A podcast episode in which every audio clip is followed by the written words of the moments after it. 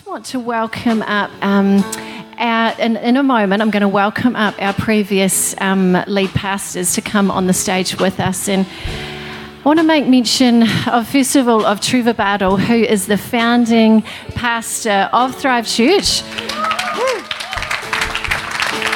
And I'm going to get you all to give them an even bigger clap soon. But um, Trevor, and I also want to mention um, his late wife, Clarice. And she was an amazing lady, um, full of so much grace and love. And she's now with Jesus. And I'm sure God's going to let her have a little peek down today and just see the celebrations that are happening here as well as the celebrations that are happening in heaven today. So I want to make mention of them. We also have um, my parents, um, Lynn and Peter, who will be joining us on stage as well. And you know they're incredible people. Um, and we have um, Chris and Ruth De'Ath as well, who were the lead pastors before Glenn and I. Some of you will know them, some of you not so much. Wonderful people um, who are going to join us. So each one of these people have helped to shape um, Thrive Church to be what it is, has helped to make the DNA of our church what it is. I know because I've kind of seen it on the other side the, the blood, the sweat, the tears that has gone in um, as they have led this church, and the, the things that they have fought for, the things that they have taught, that they've released into this church. And we have so much to be grateful for to these people, and also to the other people that were leaders in the church at the time, too, but especially to these people. Um, we have so much to be grateful for to them today. So, as I welcome them up on stage this morning, I wonder if we could just give them, stand to our feet as well, and give them a really big clap and cheer as they come up this morning.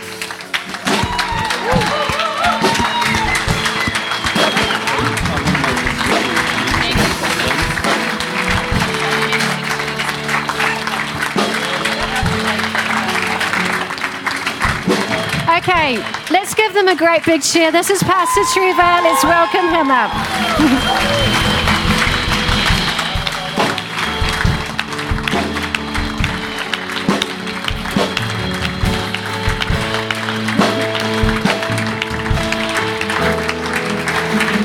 Thank you so much. You can have a seat. Just before I pass the microphone over, I want to also make special mention, excuse me, of each one of our families.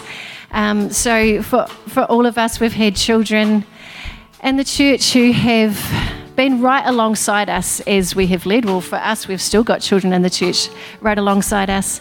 Um, and I want to make special mention of parents and grandparents and siblings. I've got my amazing older brother down the back of church, and just so many people who, like, as our family, you guys have stood by, encouraged, supported, and been there with us. And I really want to honour you. And church, can we just can you clap for our families as well? Thank you.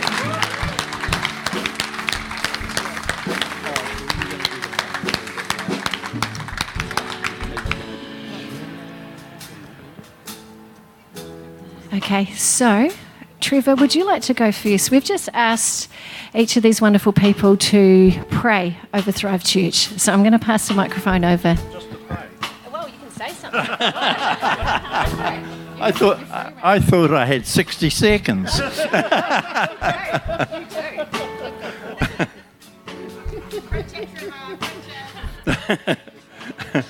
oh dear, it's a real thrill to be here though. I wish Clarice was here, but uh, she's not. Mm. Yes. So it's a real thrill. We started out 35 years ago uh, on the vision of each church, and I'm saying Southbrook, New Life, they're not New Life anymore, are they? Gateway. Um, each church was to plant another church in that particular time. And so Peter and Lynn and uh, Clarice and I decided we will plant a church back in the main street of Rangiora and reach out to the young people. And I think the vision has continued, and you're still reaching young people, and that's wonderful. And it's just been terrific. It's, it's great to come back from 12 and a half years living in Australia and see what's taken place and uh, continue on. Felt embarrassed to come back here because I wasn't getting any younger. so, so, So, uh, yeah, it, it's, it's simply terrific. So now, that, that's my 60 seconds, was it? and uh, so let's pray. Father, we thank you for your wonderful goodness to us, Lord, for the freedom that we have. Lord, and that we've enjoyed over the, these years, Lord. And we, we pray, Lord, that this church will continue to um, follow the leading that you give by your Holy Spirit. And Lord, we'll follow it in such a way that we uh, help many people come to experience the joy and wonder of uh, walking with Jesus Christ. Help us, we pray, in Jesus' name. Amen. Amen. Thanks. I just want to stand by Trevor while I pray. Because if it wasn't for this man, um, I would never have been given a microphone in a church. And that's the way it was back then. Yes, yes. So, um, Still yeah. is today. Did you know that? Did you know that the um, Rick Warren's church has just been suspended from the Southern Baptist Convention Yes, because they appointed women Yeah. leaders, Yeah. m- uh, ministers, yeah. and yes, they're Yeah. so biased against it. But So, we yeah. did it right. my spiritual dad and my teacher. And uh, we had some amazing times Yes, of yes. pouring over scriptures and, yeah, just, Yes. uh, yeah. So, Father, I just want to thank you for what came before. I want to thank you for Trevor and Clarice and all that they carried, including the pain and including the pain I cause them at times.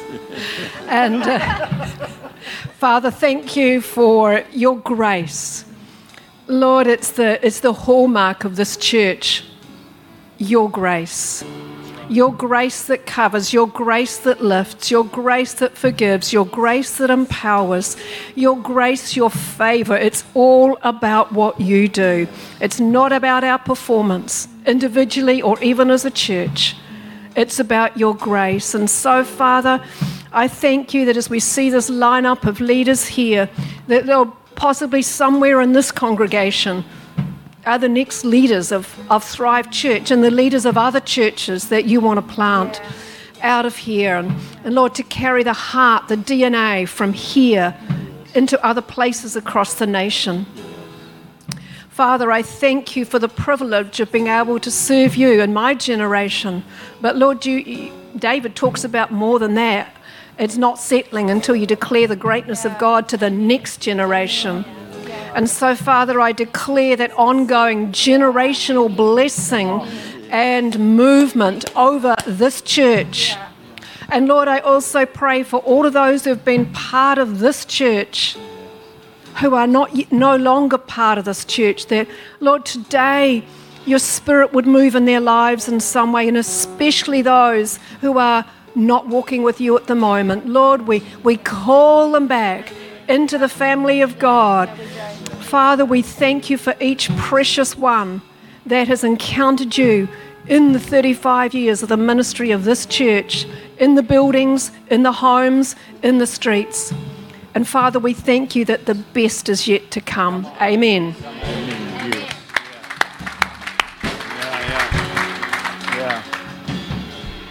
Heck, what do you pray when you're standing up here with such generals of the faith? It's like when I heard Trevor was back in the country last year, I thought to myself, wouldn't it be amazing if all four uh, uh, couples could stand on the stage again um, and be represented again? And um, I just hope people are taking heaps of photos because I want these photos. Um, I am standing on the stage with my heroes. I'm standing on the stage with my teachers. what do you say? What do you pray? Father, thank you. Oh my goodness, thank you, Lord. Thank you, we get to stand here again and we get to represent 35 incredible years of, yeah, of great things happening, but of the pains and the troubles and those things as well, Lord. But how you have taken them and you have made something so spectacular and something so beautiful, Lord. I long to know what it looks like on the other side of eternity, what has been released through this place, Lord. I long and I look forward to that day. Father, right now, I just want to thank you for my heroes. I want to thank you for Glenn and Debbie, heroes as well, who now hold the baton and take this place forward, Lord. And I just again want to declare to the gates of hell, you have no right and you shall not prevail against the armies of the Most High God that there are going to be young men and women released from this place that are going to transform the globe. Yeah. That are going to transform Rangiora, are going to transform this nation. We declare that again in the mighty name of Jesus. Amen. Trevor, I just want to. Uh, when I came to this church, it was back in 1996, and you weren't uh, leading at that time. So I haven't actually sat under your leadership, but I just want to thank you personally for what you did in catching the heart of God and pioneering something with your amazing wife and establishing this church. So I just want to thank you so much for doing that. We wouldn't be here without that step, without that faith activation, without that, without the courage to go and do what you did. So I just want to, yeah, just want to honour you for doing that, Trevor. Um, to to Lynn uh, and Peter, really, to Lynn and Peter. Um, I just want to I just want to thank you for every opportunity that you gave to Chris and myself. You know, we were um, we were just kind of in our twenties, and obviously to Ruth and Debbie as well are included here. Um, we we were a big we were a big risk, and I was getting my life sorted out, and Lynn was just like, get into youth leadership and and um, and I want to I want to touch on the fact that you're a woman and that you're the senior leader, and I want to honour that.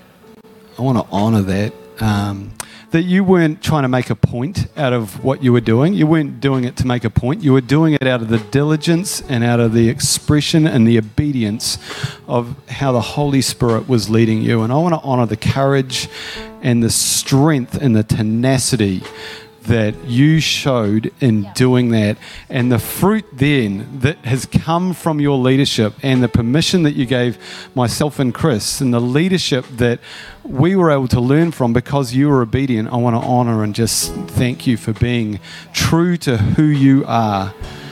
To Chris, um, yeah.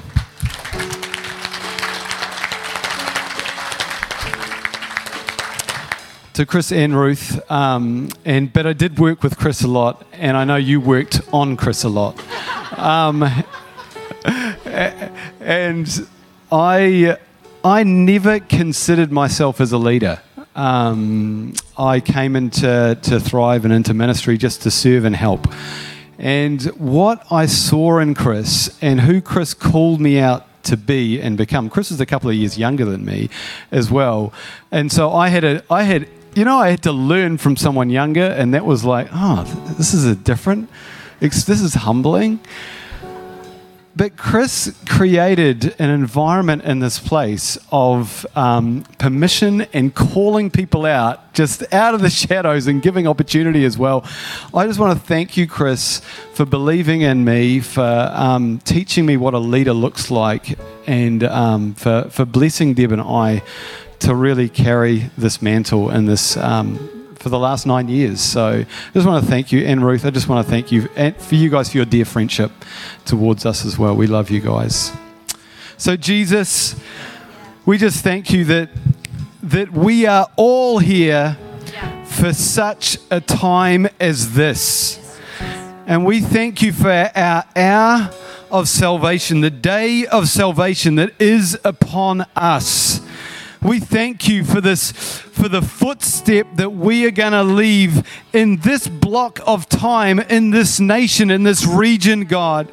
Lord, that you've called us to, to release the DNA of heaven through our lives, God, and bring the expression of the nature of the Father to our region. And we just say yes to that in this hour.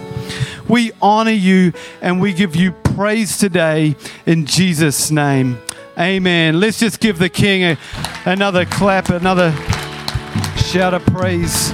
We worship you, Lord. We worship you, Lord. We worship you, Lord. So good.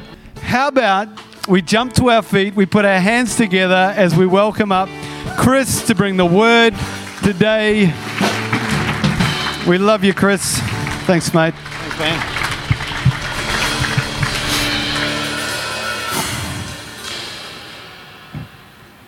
Fantastic. Great to be with you this morning. Ranger is looking pretty good, isn't it? Hey, I know she's got a new gelato shop down the road there, and I'm, I'm pretty impressed with it actually. So, good job, Rangiora. Well done. Um, look, I don't want to I don't want to muck around um, this morning. I got a word that I, w- I want to bring, um, and we've got uh, we've got 25 minutes, and then we've got the kids coming back in. Um, I just want to uh, say a couple of things in terms of the second service. If you've got a, a genetic condition there's a, a, genetic condition. We're going to go after that in the second service. Um, so maybe you were planning to uh, to go home and um, mow the lawn or something like that. Um, but hey, let's believe that God's going to do some healings um, in that second service. So just a, a heads up on that one. Um, when I was prayed in as the senior pastor of this church, when Ruth and I were prayed in as the senior pastors of this uh, church many, many years ago, uh, Anne Morrow and Leo Hansen came and invited them to come and to, uh, to take that service. Um, and I remember Anne Morrow, of course, as you know, probably most of you know Anne Morrow, incredible woman of God, incredible woman of God. I just uh, I get excited every time I see her. I got to minister with her uh, a couple of years back in Wanaka, and it was just such a great privilege and a joy. She prayed over. Uh, us, and she said that you will be like the sons of Issachar who understood the times and the seasons and knew what Israel should do. And for many, many years, I've remembered that as probably one of the few things I remember from that day, um, other than getting a cool wooden baton. Um, and uh, I, I have never really felt like I've fully walked in that up until about two years ago when I really started to catch actually what God was doing on a global scale and certainly in a New Zealand scale. Um, and interesting, isn't it? What the enemy plans and purposes for evil, God turns around for good. And it was actually through COVID that God really started to sharpen and hone that in me. And I have a confidence now in God that I am walking in that more and more. And so I want to bring a word to you today, and I want to say some things that I believe God is doing, and I want to suggest to you some things that God might be doing. And it's important that we clarify that. Um, because I am going to raise some questions. I'm not going to fill in all the blanks this morning. I'm going to let you guys go away because more than anything, God wants an intimate journey with us, yes, as a corporate and as a body, but also with us as individuals as well. Very interesting as we came into the COVID time, how the, the prophets really didn't have much of a grasp on what was going on. Don't know if you noticed that. They weren't privy to what was going on.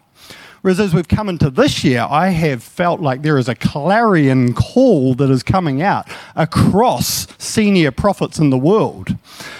This year, when I pressed into God to ask him what was going on, um, the 1st of January, he woke me about 5 a.m. and he said, Let's talk and he just started to download a whole bunch of things, and he's continued to download things to me this year.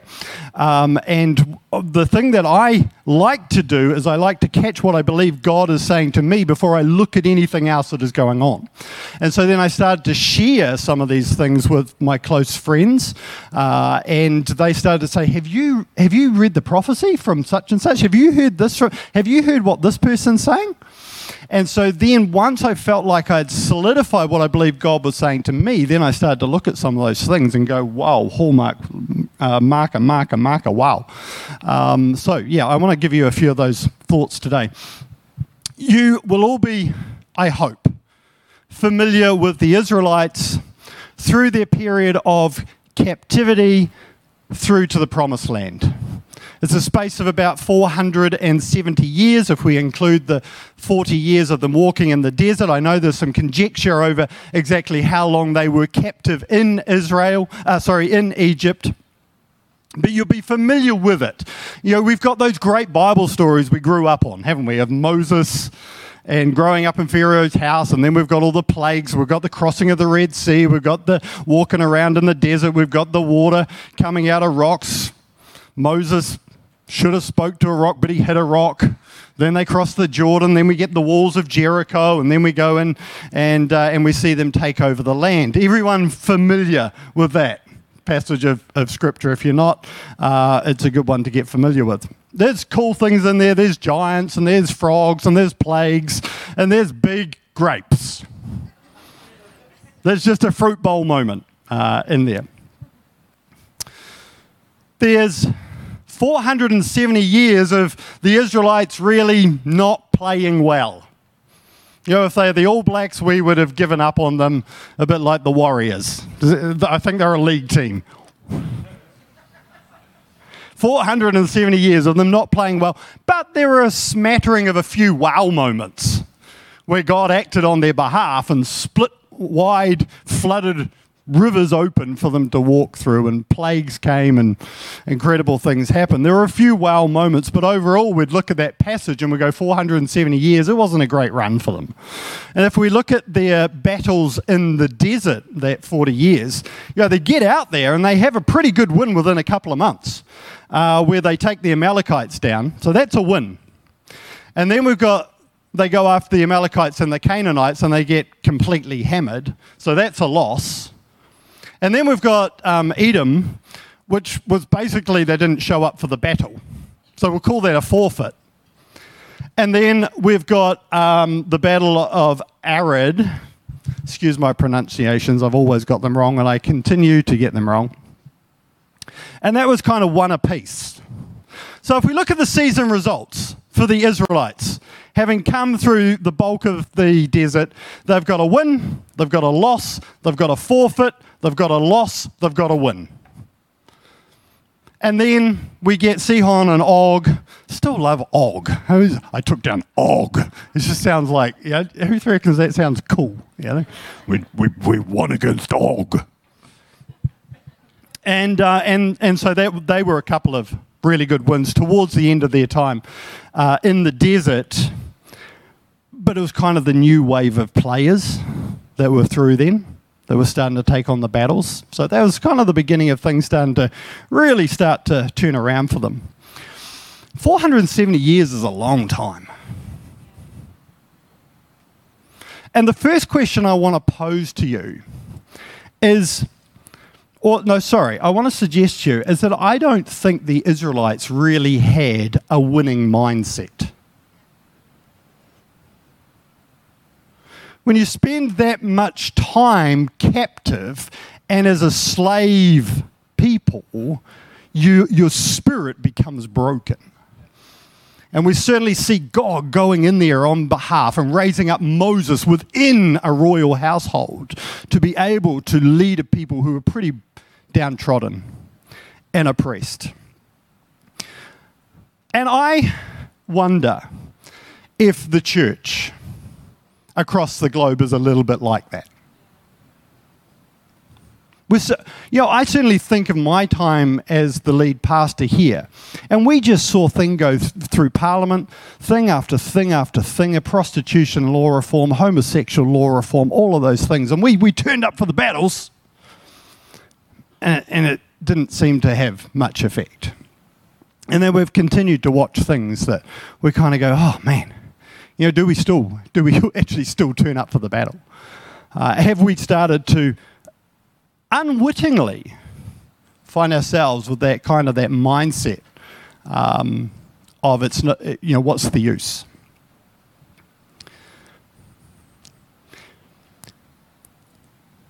The cool thing is, is that God always knew who the Israelites were. And he took them on a process to remind them, to show them, to educate them on who they were as a people group. And he knew what they could achieve if they would go about it his way. Now, if we put ourselves, the, Bible gets really fun when you don't just read words on a page, but you put yourself in the picture. So let's start to think from the perspective of the enemies of Israel and start to think in terms of that context. What was it like looking on at them? And I would suggest to you that their mindset was well, it's worth a crack if it's the Israelites coming against us. We'll, we'll turn up for the battle. because, you know, 50% of the time it seems that they lose, and actually it's God that's helping them lose almost. You, you, you could, you know? So I don't know. If I was in the enemy's camp, I'd be like, I'll give it a crack. Heck yes, I will give it a crack. They got the odd wow moment. But if I'm looking in on what these people are doing for 470 years, I'm like, it's not been going great for them. It's, it's, it's worth taking them on. Now, when they start to approach the promised land and, and they're, ready to, they're ready to go in this time, there's two spies that are sent out. And of course, they go over and they meet with Rahab. Um, and it's really interesting if you read around that time, is that the, the gates to the city were open. So there were people that were going in and going out, and it would appear that the two spies just walked in the front gate. At night, the gate was closed, and then they had to be lowered out of a window. Uh, but you know they were coming and going, so it would appear that in the promised land they were sitting pretty fat, dumb, and happy. They had big grapes, after all. They had their fruit bowl. And there might have been a bit of conjecture amongst them in there, but it kind of looks like they were getting on. There was trade, there was industry. It was all looking pretty good for them. Kind of a bit like the West until a plague hits. Now, post crossing, so the, the, the waters are parted, they go through.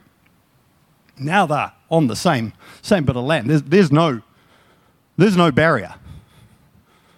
And that's when we start to read that the city walls were locked up. Now, Rahab says to them, and, I, and I'm all good with this. Rahab says to them, we've heard, about, we've heard about what God's done on your behalf. So there was certainly an awareness of some of the wow moments. But the fact that the city gates were open, people are coming in and out, they weren't greatly fearing this bunch of ragtag people on the other side of a very big flooded river. I mean, why would you? But once they cross, that's a wow moment, and the city gates are shut up. Jericho is shut up. Nobody, the Bible says, nobody is coming in and nobody is going out. And then they get this phenomenal battle plan, which Glenn referenced this morning, where basically they just walk around the city once a day. And I'm pretty sure they're quiet as they do it. And then on the seventh day, they have to walk around, what is it? How many times? Seven times and make a lot of noise. I don't know. If I was Vladimir Zelensky right now, and someone came to me and said, Boss, we've got a great way to take the Kremlin. Be, I'm sure he'd be like, Tell me. Oh, I'm all ears. He goes, Well, what we're going to do is we're going to go, we're going to camp by it, and then once a day we're going to go walk around it quietly. I, I, don't, I don't know if it'd be sort of like, hey, great idea, go for it. Do you know, interestingly, he never had any political experience. He is an entertainer and a comedian, and yet he is the one there at the forefront of a war. Uh, did you find that interesting? I find that interesting. Fascinating. Anyway, side note. So that's their battle plan. And then I've spoken on this, I think I gave this message here, um, is that as they go into the promised land, yeah, they have a bit of a rough start. They kind of try to do it their own way. They come back, regroup, go, oh, okay, yeah, let's do it God's way. So they go. And then for five years, they just take place after place after place after place after battle after battle after battle. They go and they inherit the enemy's, what the enemy has laid up, thinking he's so clever. They inherit it and it becomes theirs. It's an incredible account to, to read. And then we get to that ultimate battle, which is where Caleb says, Now give me my mountain. This is about five years later. And this is the mountain where the giants were. This is their mountain of intimidation that, that caused them to walk around in the desert for 39 years and something days more than they even needed to. And so we're like, you know, I don't know if you're like me, I'm, I'm reading this, I'm like, here, here we go, here's the battle, here's the battle. And, it doesn't even make it in the book. There is no account of what that battle was like. They just went and they took it. it's like, what? So as we come into this year, God has been speaking to me and He's been saying, Chris, there's a time and a season in the church where you are just going to walk in. And if you will walk in with me, we're going to fight battle after battle after battle, but it is not going to be like the battles you've fought for the last 470 odd years. It's not going to be like the battles you've, you've fought in your lifetime. This is going to be a case of you walking in and taking over what the enemy has plundered, what the enemy has built up. And you are going to see a massive transfer into the kingdom.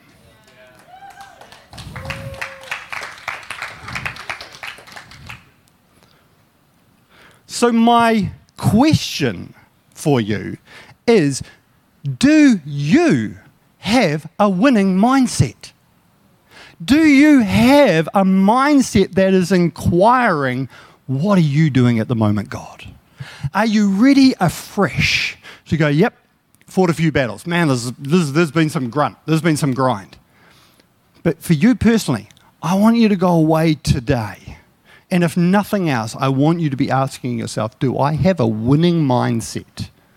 Am I inquiring of God? Am I like the sons of Issachar? And going, okay, new season, what are we doing right now, God? How can I be a part of it? Could this be the moment that the church really starts to take some ground? I want to suggest to you it is. When there's wars and there's rumors of wars and there's earthquakes and there's plagues and there's good being called evil and evil being called good, I want to suggest to you that it's a good time to check in with the big guy and find out what's going on and what is our part or what is your part in it.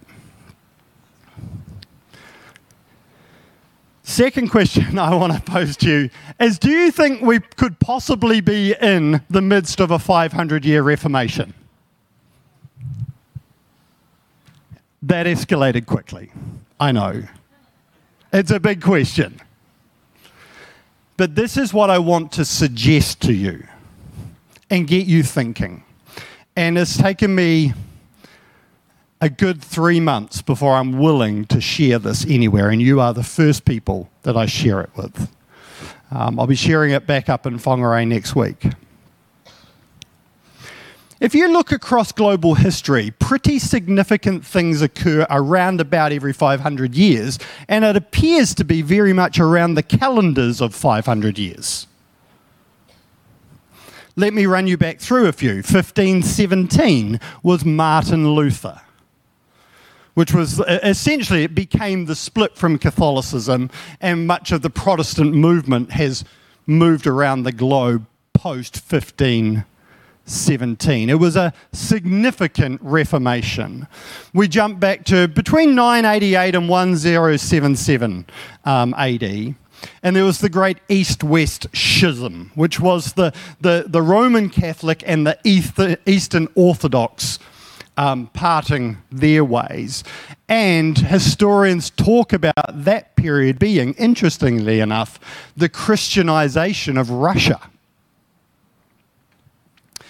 If we jump back to around about the 500s, we've got Gregory the Great who sent out St. Augustine to, anybody know where?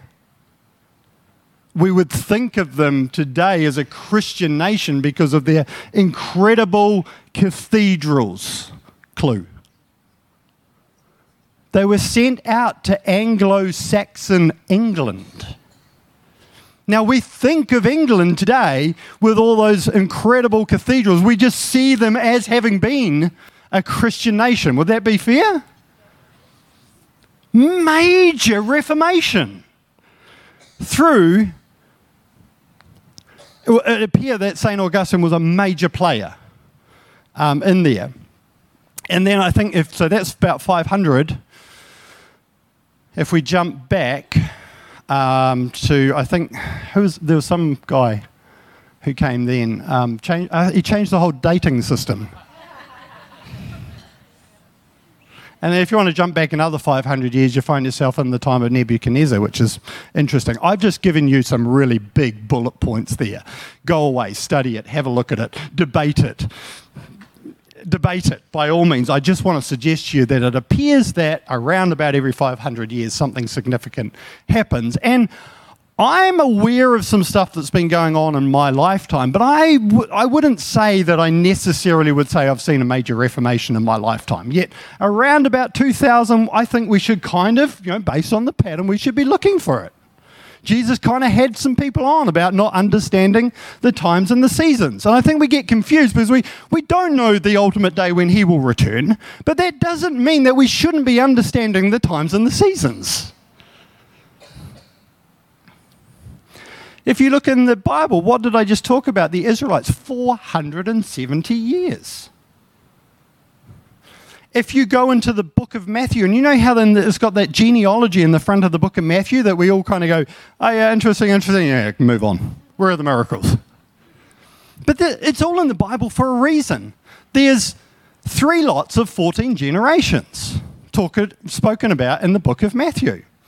The first lot the first 14, they reckon, were about 1,058 years. The second lot, they reckon, we're around about 428 years. And you go, oh, Chris, that's close to 400 than 500. But the third lot, they reckon, were about 580 years.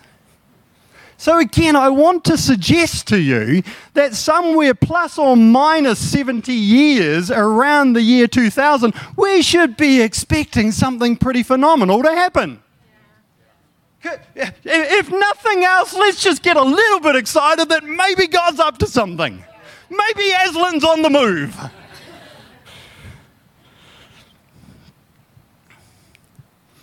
Now, I want to suggest to you some more you're a meaty church. You can handle the word. You were founded upon two teachers. Trevor, phenomenal teacher. Lynn, phenomenal teacher. So you can handle a bit of meat. I want to suggest that maybe we're in the midst of an apostolic reformation. That's bold. Now, for three decades, I've seen the apostolic be debated. I've seen apostles be debated. We're quite happy to say that person's a pastor, that person's an evangelist, that person's a teacher. Who's the other one? What did I miss? The other one. Prophet, sorry. How could I forget them? But I don't know. I mean, we don't seem overly happy to call someone apostle. And actually, I think our bandwidth of what an apostle is, is and where people have been uh, called apostles, I'm kind of like, no, I don't know about that. If you read 1 Corinthians 4, you know, Paul, Paul's not given a real bright picture there about being an apostle. Uh, I don't think it's all power and glitz and glamour. It's, it's definitely so I want to just suggest to you that we're actually in the midst of seeing an apostolic reformation. I want to suggest to you that we're about to see incredible wealth transfer as we go in and we take battle after battle and just win it. I want to suggest to you that this is going to be one of the most intimate revivals that we've seen so far. Asbury being case in point. and apparently that is just one of many, many universities that right now are having encounters with God. And, and I respect what Asbury did in that they went, we're not turning this into a circus. God is doing something and we're protecting it. And I just go, I just want my own Asbury. I think that's the, that's the challenge for us is how can we position ourselves uh, that we can, you know, and not keep it to ourselves, but just be true to what God is doing in that time and in that moment. And I want to suggest to you that as we, if, if we are amongst an apostle reformation, an apostolic reformation, I want to suggest to you that that will see some incredible transfer of power as well. And it's not us as believers dominating, it's us as believers being amongst the governmental systems of the world and bringing the influence of the kingdom. Because when we bring the influence of the kingdom, who does well? Everybody the whole people breathe a sigh of relief when the king is good. When the king is represented in education and in health and in politics and in the school system and in, in the arts and the media, Disney. people do well.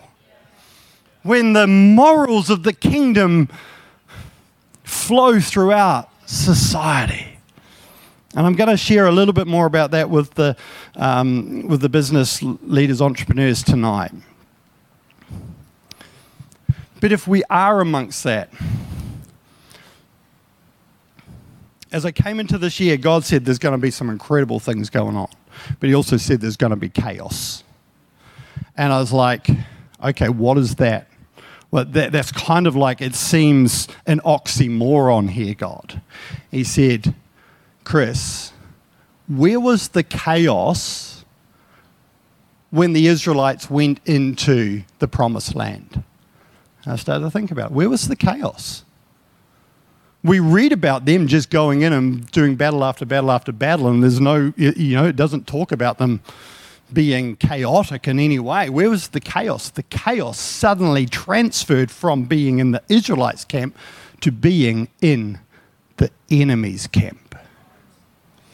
And so I want to give you four very quick practical tips. I want to say, and I feel that I need to say this, is that church, we are going to see continued chaos in the world. I don't want you to think that peace coming in the world is actually something that is on the agenda right now.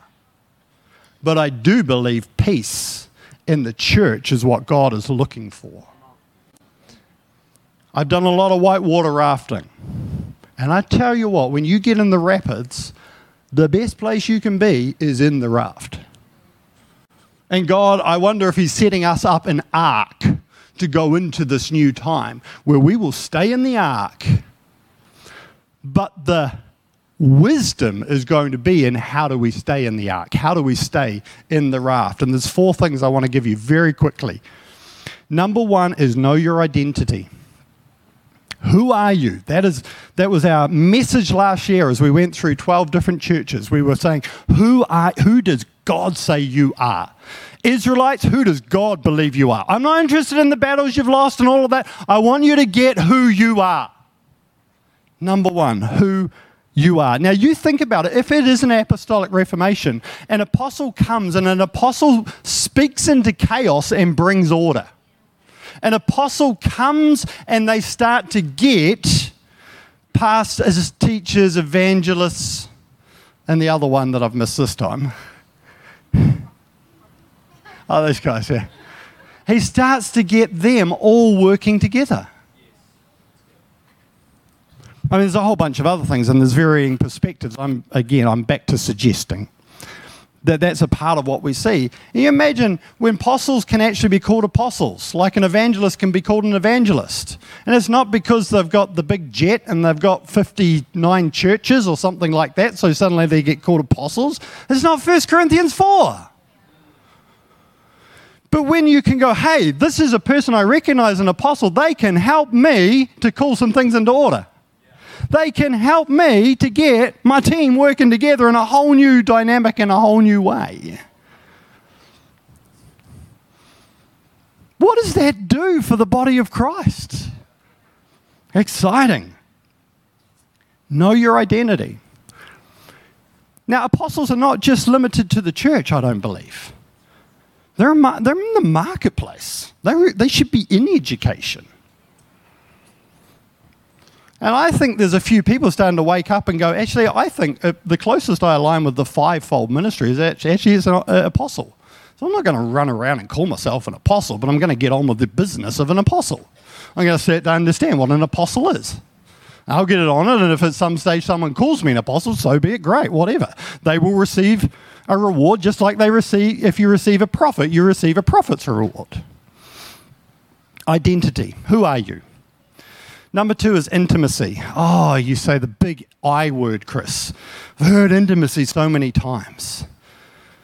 Can I just say, get past trying to earn your place with God and just allow Him to take you on a journey and show you where are the special places, where are the special times, how does He like to relate with you. That's intimacy. I had to confuse. I thought I had to read my Bible for 15 minutes a day, pray for 15 minutes a day, worship for 15 minutes a day, you know. Intimacy is finding your journey with God. That's number two for staying in the in the because you're in an intimate relationship and you're coming up to a rapid, the king just says, "Hold on," or paddle left, or paddle right. That's the best thing you can be doing. When you're, when you're in a raft, if you're listening to the guide, they will tell you how to keep out of trouble. That's intimacy. Number three is pick your battles. This is big. Pick your battles. There are four places that God tells the Israelites to walk past. He says, Don't go there, don't go there, don't go there, and don't go there. But, but we're going into conquer. Don't go there because I'm not going to be with you. Pick your battles. For some of you, there will be a grace to pick some battles politically. Then go for it. For others, there is not. For some of you, there will be a grace to go in where there is conjecture. Go in. For others of you, there will not. But if you can walk in intimacy with Christ, He will show you the battles that are yours and the battles that are not yours and it will be different for different people. And the fourth one is keep the chaos in the enemy's camp. Church, the chaos does not belong in our camp. When you hear of chaos, get out of the way. I have been blown away this year with how a divisive spirit has been able to get into really good and strong relationships and I believe that it was, a, it was released amongst COVID. We saw it. We, we saw as a church we had to work through some stuff that that was freaking divisive. If you want to understand this a little bit more, Neville up here has a fantastic teaching on the Leviathan spirit. I suggest you have a chat to him and you get a hold of it and you read it because it dovetails quite nicely with what I'm speaking about today. But we've got to keep the chaos in the enemy's camp. And if we start to see it coming into our camp, then we deal with it swiftly and quickly and we run a mile from it. Don't be a part of divisiveness.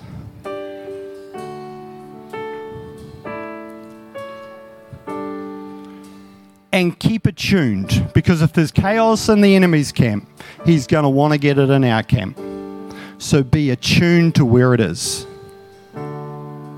So those, just recap. Do we have a winner's mindset? Could we be in a 500 year reformation? To ride the chaos, let's allow Him to clarify who we are, allow Him to lead us into intimacy, allow Him to pick our battles and allow Him to show us how to keep the chaos in the enemy's camp. Father, I thank you for this word. I thank you, Lord, that it would go out and it would accomplish everything for which you plan and purpose it to accomplish. Father, I thank you that this is a church that can handle the meat, that can be attuned to the times and seasons, that wants to be at the very forefront of what you are doing. And so I entrust this word now to this place to go out and to accomplish everything for which it has been purposed. I pray it in your awesome name. Amen.